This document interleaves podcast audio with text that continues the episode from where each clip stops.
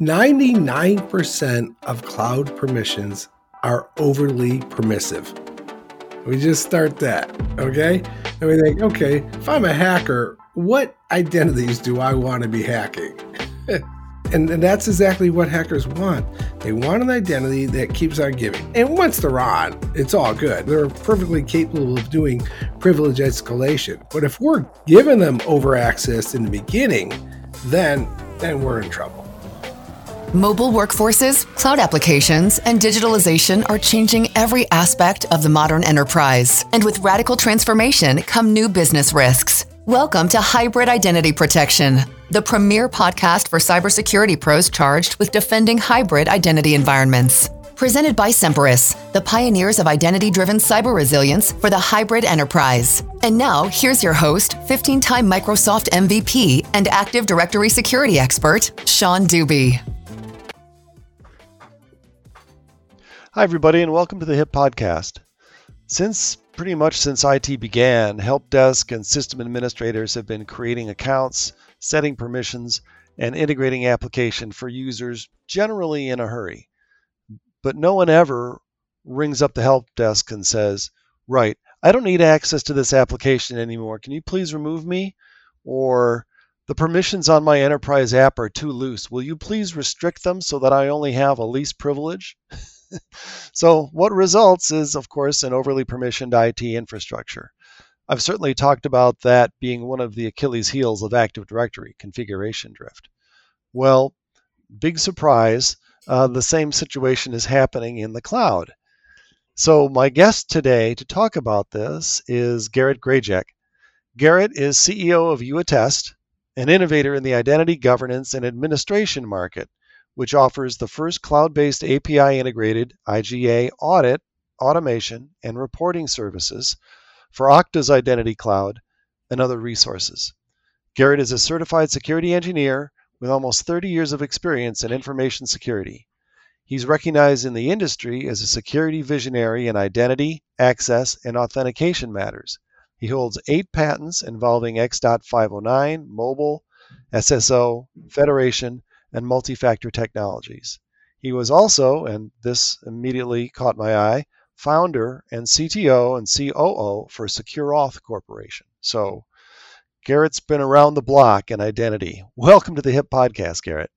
Greetings. Thanks for the uh, nice introduction. Oh, it's my pleasure. Believe me. Before this recording, we were talking about cloud permissions and access control, and much like on premises, people want things created. They want access to new shiny resources that are available in the cloud. Uh, and the challenges around that about you know issuing them but then what happens after that and what do the tools have to do after that? Do you want to talk about what you see in the environment for this? I start with someone else's research. It was a Palo Alto's Unit 42, their hacker group stated, and this is a phenomenal number, said 99% of cloud permissions are overly permissive. We just start that. Okay. And right. Think, okay, if I'm a hacker, what identities do I want to be hacking? right. Where, yeah, you, you, you, the, the bank robber going where the money is, right? Absolutely. And, and and that's exactly what hackers want. They want an identity that keeps on giving. And and and, and once they're on, it's all good. They're they're perfectly capable of doing privilege escalation. But if we're giving them giving them over access in the beginning, then then we're in trouble. Right. And this you do you believe that this is a factor of the tools or of the process? Yeah, I, I think there's there's no question. I've used the analogy that I think the uh, the engines of today, the IAM, are the engines of today. The uh, the braking system, the governance systems that we've had on identity, uh, the IAM tools, is somewhere still around the drum brakes of the 1950s. It, it's just too difficult. And and what I'm saying is the identity systems are great. They're not good, guys. They're great.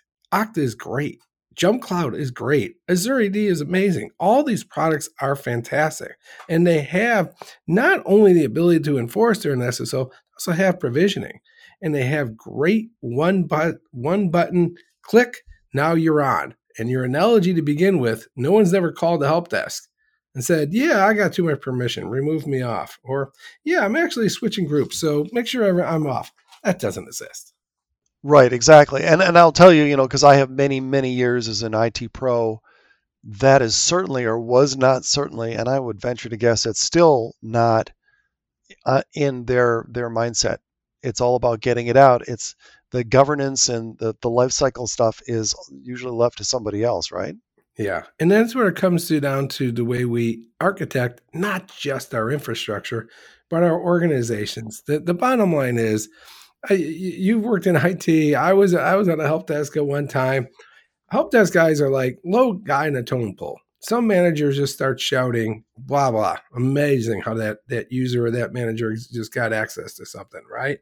So where is the governance? Where is it built in that this this access was granted, it was approved by this, and let alone when a change occurs, when the actual uh, uh, user goes to a different um, uh, organization or uh, is deleted completely. How where is the process and the process is documented that say this user is now off, and that's that's what is not designed in most of your IAM systems and not and certainly not used in the in, in the IAM systems.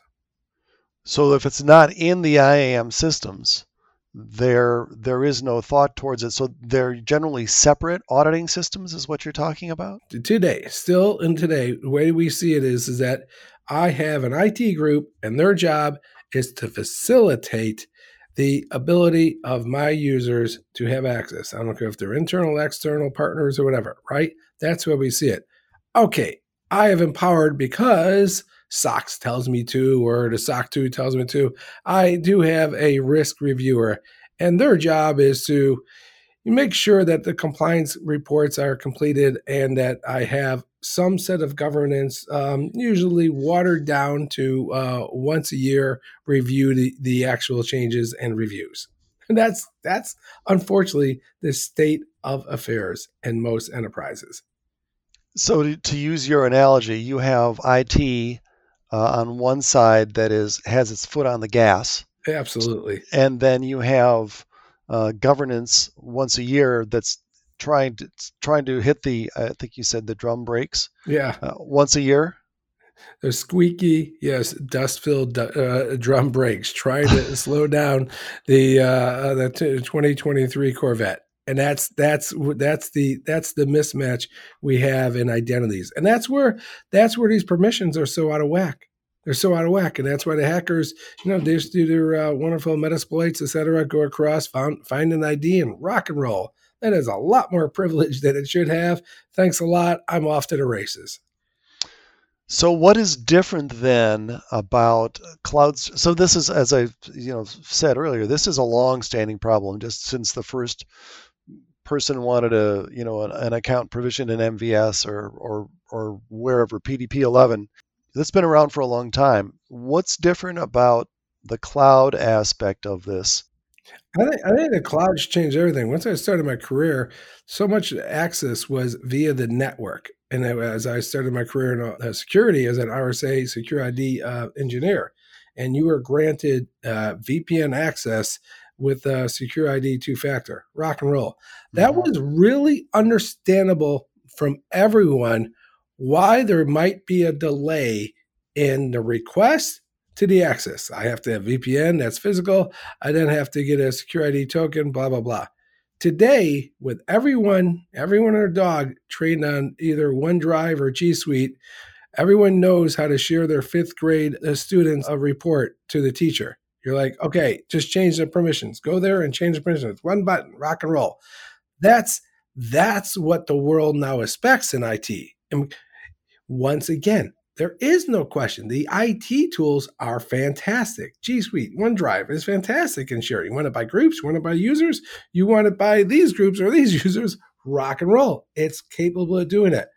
Where is the built in governance that says, okay, when this this resource of this data, be it PHI or PII, is shared, this is triggered. These reviews have to be done. These are the approvals, and this is the documentation and the comments on those changes.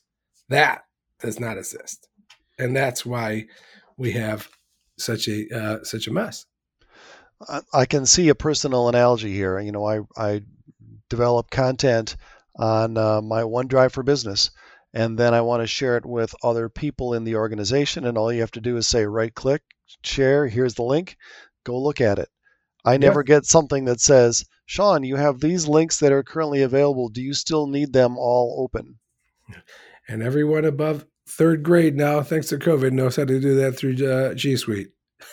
right, right. right. And I'm not being facetious because that's how, and that's the mindset of the manager, of the user, saying it's a cloud resource, knock it off, right? I should have access, and this is all this. What isn't in the systems is the okay. Uh, I've granted these. Now let me uh, uh, review these. Where is the review?